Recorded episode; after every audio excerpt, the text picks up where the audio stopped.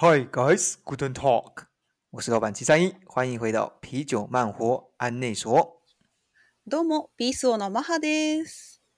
这里是一个提供你放松漫游与理想一起优雅前行的频道。我们每周会陪你度过二十分钟的线上 long stay，从旅游作家的深度旅游到当地生活才会知道的奇闻异事。不管你处于人生哪一个阶段， 工作烦心、角色更换、谈及退休，我们希望这个二十分钟可以让你对生活有不同的想法和改变。ここでは様々な角度から台湾や日本でのロングステイ、スローライフの提案をし、皆様を毎日の忙しい生活から解き放ち、今よりももっと多くの刺激やインスピレーションを感じてもらいたいと考えています。最重要的是，要用新的方式与你一起打造属于你自己的 long stay。复归之后，找到自己的理想生活。私たちと一绪に今の生活をもっと豊かにしていきましょう。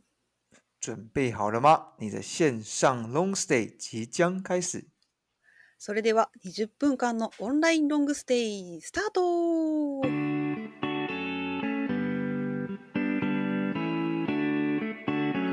好，各位欢迎回到啤酒食堂。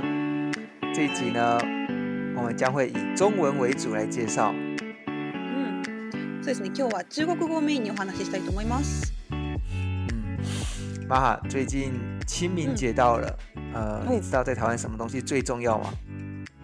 诶，拜拜，是拜拜。对了，拜拜也很重要，没有错。嗯嗯，拜拜很重要，但是呢，连假更重要。 哦，一定是。哦，我们有四天连假。四天哇，好羡慕，好好羡慕我们吧。哦，对啊，哇哦。大家听到的时候呢，应该正在享受连假，因为今天是连假开始后的第二天。哦，那到星期二。没有错。哦。嗯，刚刚好，星期三又可以接续听我们下一集的马哈都讲的节目。哦，我也很期待呢。嗯 嗯，好了，但是呢，除了廉价以外呢，嗯，呃、天气的改变呢，也是一个非常重要的一点。在台湾啊，尤其是清明节过后呢，就会开始慢慢变热。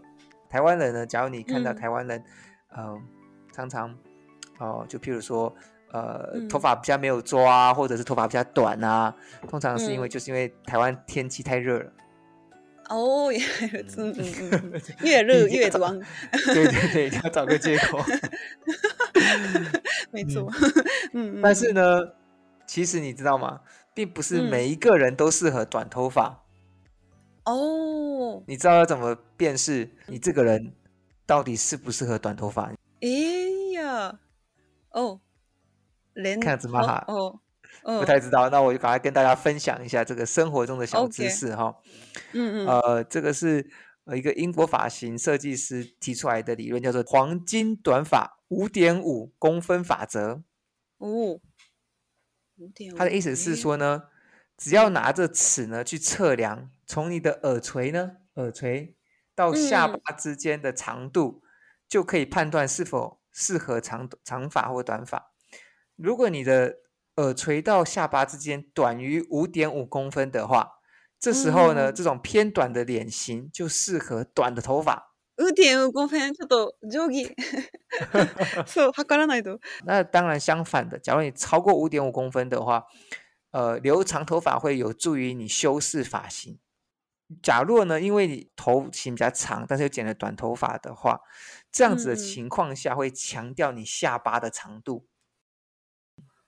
所以说，各位观众们、各位听众们，赶快拿起你的尺，赶快来量一下，你到底适不适合短头发。今年夏天的发型就在此时此刻决定了。啊哈哈，じゃ颜の长さを测って髪の长さを决めましょうということですね。So，但是大家量完以后呢，假如你超过五点五公分，但是又很想留短头发，不要灰心丧志。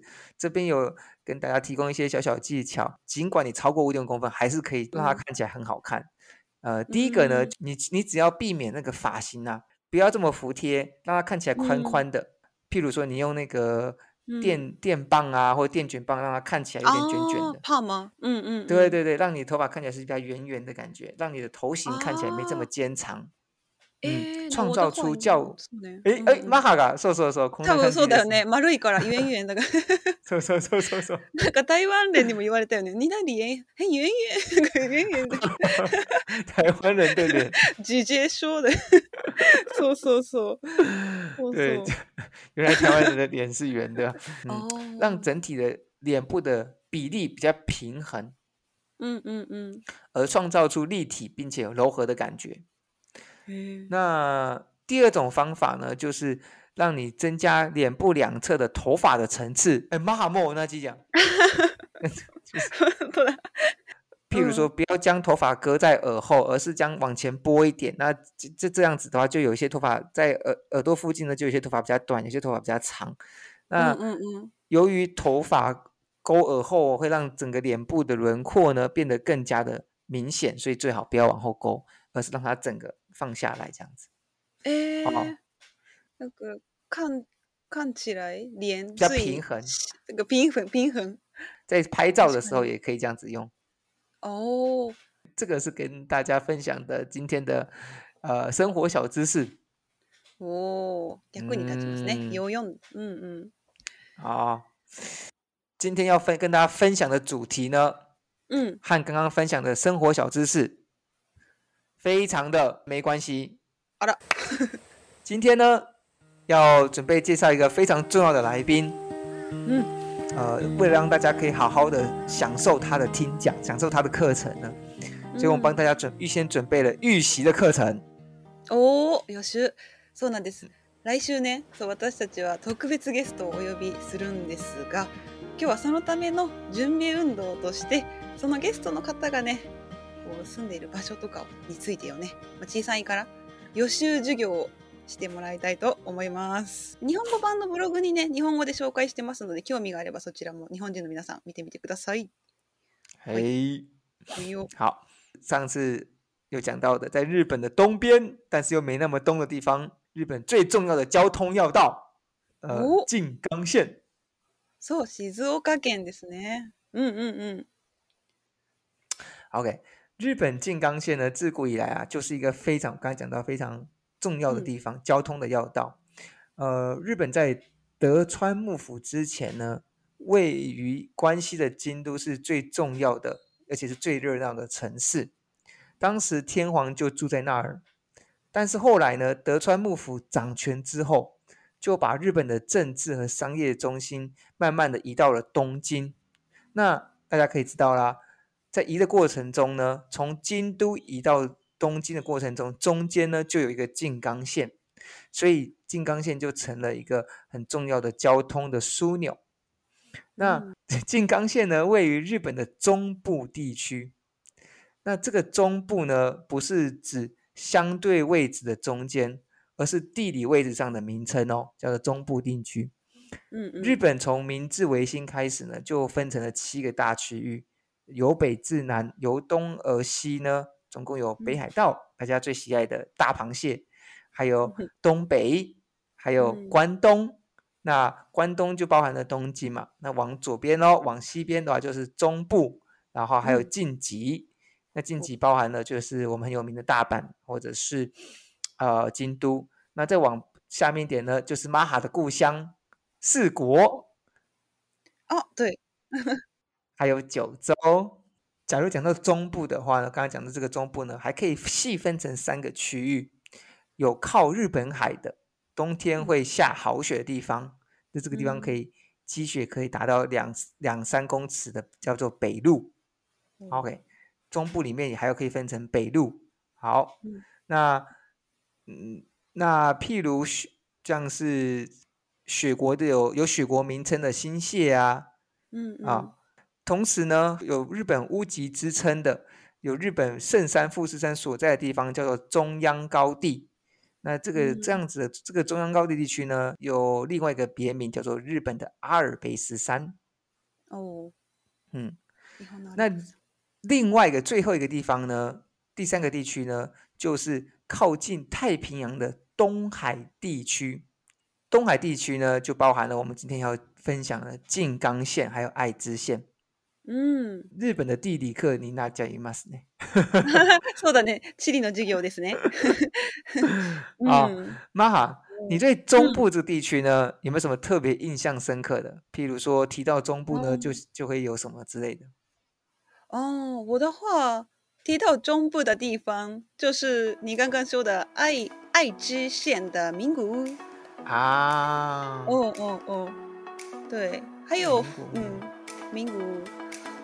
还有富士山的印象也蛮大的啊，对，富士山的印象也很深刻哈、哦。对，其实对台湾人而言呢、啊，中部日本中部这个名词呢，很多台湾人都没有特别的去注意它。但每一年呢，近五百万去日本的台湾观光客人而言，嗯、一定会听过一些像是白川乡的合掌村。哦，或者是讲古色古香的，有小京都之称的金泽，这些小城、这些城市呢，都是位于中部地区。嗯嗯，而且还有一个跟玛哈很有关系的，就是在呃中部地区里面的石川县的加贺温泉乡。玛哈，你你跟这个加贺温泉乡有没有什么样的关系吗？你是不是这边的 大土豪啊？没错，这里是我的地方哦。地方，你的地方，地方，地方，地方，地方，你的地方，地方，好，你的地方，我的地方。老大，你要你要带我们去泡几下温泉，然后哦，免费，开玩笑呢。嗯，对，就是跟我完全没有关系。哦，跟你完全没关系。对对对，但我。我想分享给大家一个台湾跟加贺有关的故事啊。哎、嗯，七三一，你听过吗？你也应该知道，在台北也有叫做嘉禾的地方。有有有，我有我有朋友在嘉禾温泉旅馆工作。啊，真的吗？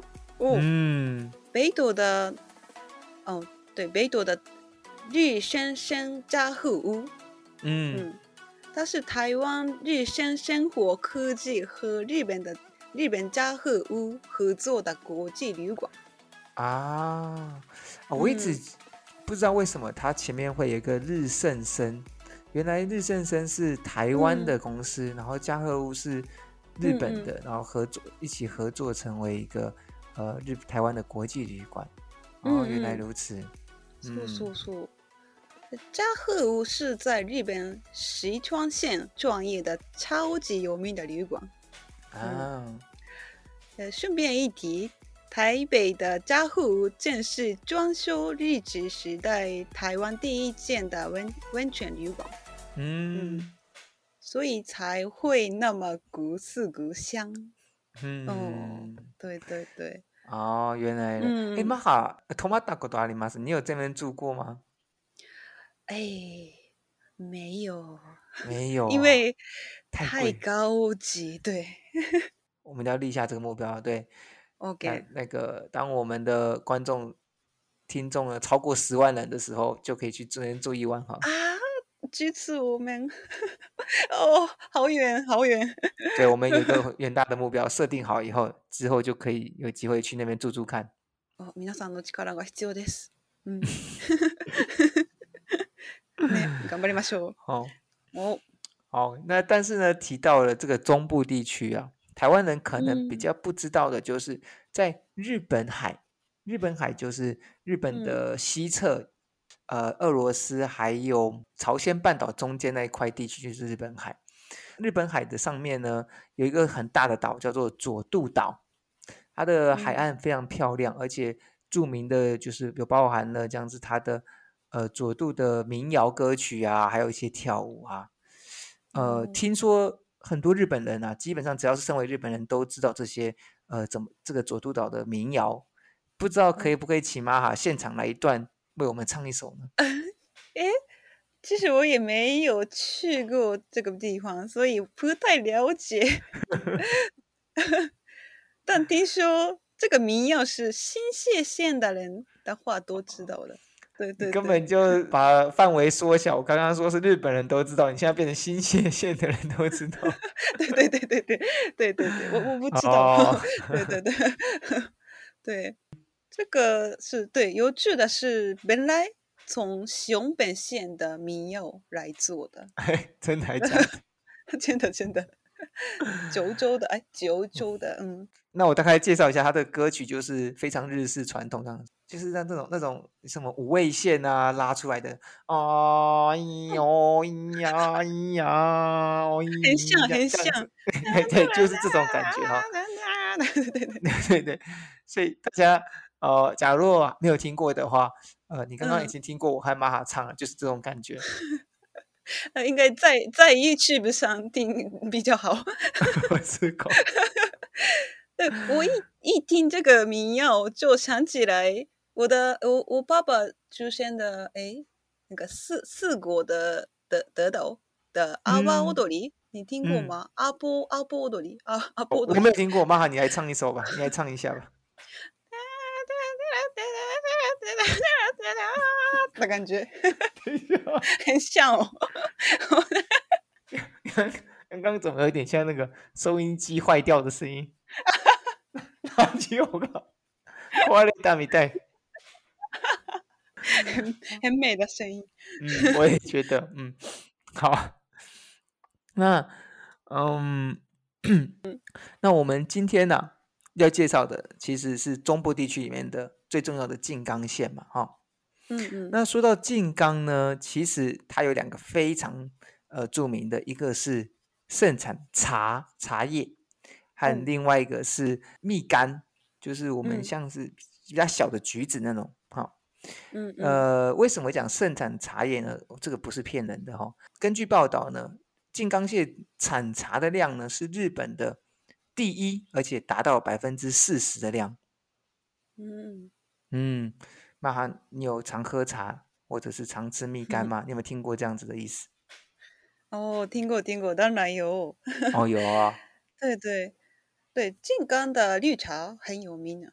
嘿、嗯，我们小学生的时候，那个地理的时间，一定学习这样的各县的生产量，嗯、所以提到靖港的特产就就是绿茶，靖港茶。啊、嗯嗯。嗯，那关于这个部分呢，我想跟你分享一个小故事，不知道你的课本上有没有写？嗯，在很久很久以前，日本的武德天皇啊，在很年轻的时候就生病了，所以就有一个那个法巫法力高强的巫师就告诉他说啊，呃，你只要往东走，去东边呢找到到一棵很大的树，如果可以找到的话呢，就要用这棵树呢把它砍下来，然后把这棵用这棵树呢。做成佛像，然后雕刻它，然后向这个佛像呢祈愿，那这个你的病就会好了。那当时呢，圣武天皇就觉得啊，我一定要做，我一定要做，所以说他就找一个很他很信任的一个和尚，叫做行基和尚，就去做这件事情。那行基和尚呢，就就朝着东方啊，就一直往一直往往东方走，走啊走啊，他终于找到了一棵很大的树。那这棵很大的树呢，就是一棵很古老而且很巨大的楠树。嗯，然后和尚呢就嘿，手指一打开来，就用手指把树给斩掉了。嗯，好，好，然后呢？哦，嘿，那那他开始就做了很多佛像，嗯，就开始 呃雕刻佛像，然后开始就是朝拜他。那为了让圣武天王呢可以赶快好起来，他就没日没夜的就赶快开始一直雕刻，一直雕刻。但是呢，他雕刻到快要撑不住的时候呢，突然有一位老人出现了。这位老人呢端着一碗说：“你就喝这个吧。”那行基和尚呢就毫不犹豫的拿过来就喝下去了。那他刚刚本来已经快要没力，就快要快要不行的他呢，从疲惫中马上就康复过来。那相传呢，这位老人给他喝的呢，就是我们大名鼎鼎的静冈茶。哦哦哦哇哦哦，这个故事啊，真的没有，我们的课本里没有。哎，我第一次听呢。哦，哎，下次你可以分享给你的呃的你的那个静冈的朋友，告诉他们静冈的故事。哦，OK，哎，嗯，很有趣呢。嗯，静冈县呢有一个叫做滨名湖的地方呢，它的鳗鱼啊，嗯，是非常的好吃的地方。是，我也很期待有一天可以去那边吃这个鳗鱼冻。嗯，那静冈还有所谓的静冈的特产叫做静冈煮。哦，静冈煮呢和一般的关东煮是不一样的哦。嗯、那通常这个静冈煮呢会在居酒屋啊或古早味的所谓的干妈店啊发现，也很酷哦。那它其实是用一个很浓郁的酱油和猪肠等内脏做成的。黑汤头，哦、所以呢，嗯、通常这个汤头是不喝的，但是吃起来那个关东煮的那个内容啊，哦、是非常的有味道的。那上面还会撒一些柴鱼啊和海苔特制的调味粉，吃起来特别的就一番风味。这样，嗯，我听起来台湾料理的感觉，那个那个内脏内脏。其实啊，这些以上的东西呢，就是我们去收集了各种各样的资料啊，还包含妈的一些意见呢。那、嗯、过去都不知道静冈县是这么有趣。那这一次呢，我们又邀请了旅居静冈超过十年的作家哦，嗯、是谁呢？我们还不公布一下啊，等到以及大家来听的时候就知道了啊。他在日本静冈县超过了十年，而且还出了一本书，叫做《静冈おはよう》。 那这本书呢，是介绍静冈的一本旅游书。它开头是这样写的：嗯嗯嗯，在富士山山脚下生活，可以与小丸子当邻居。在静冈的日子，是旅日生活中充满回忆的幸福时光。若我不在静冈，可能是在往返静冈的路上。哇！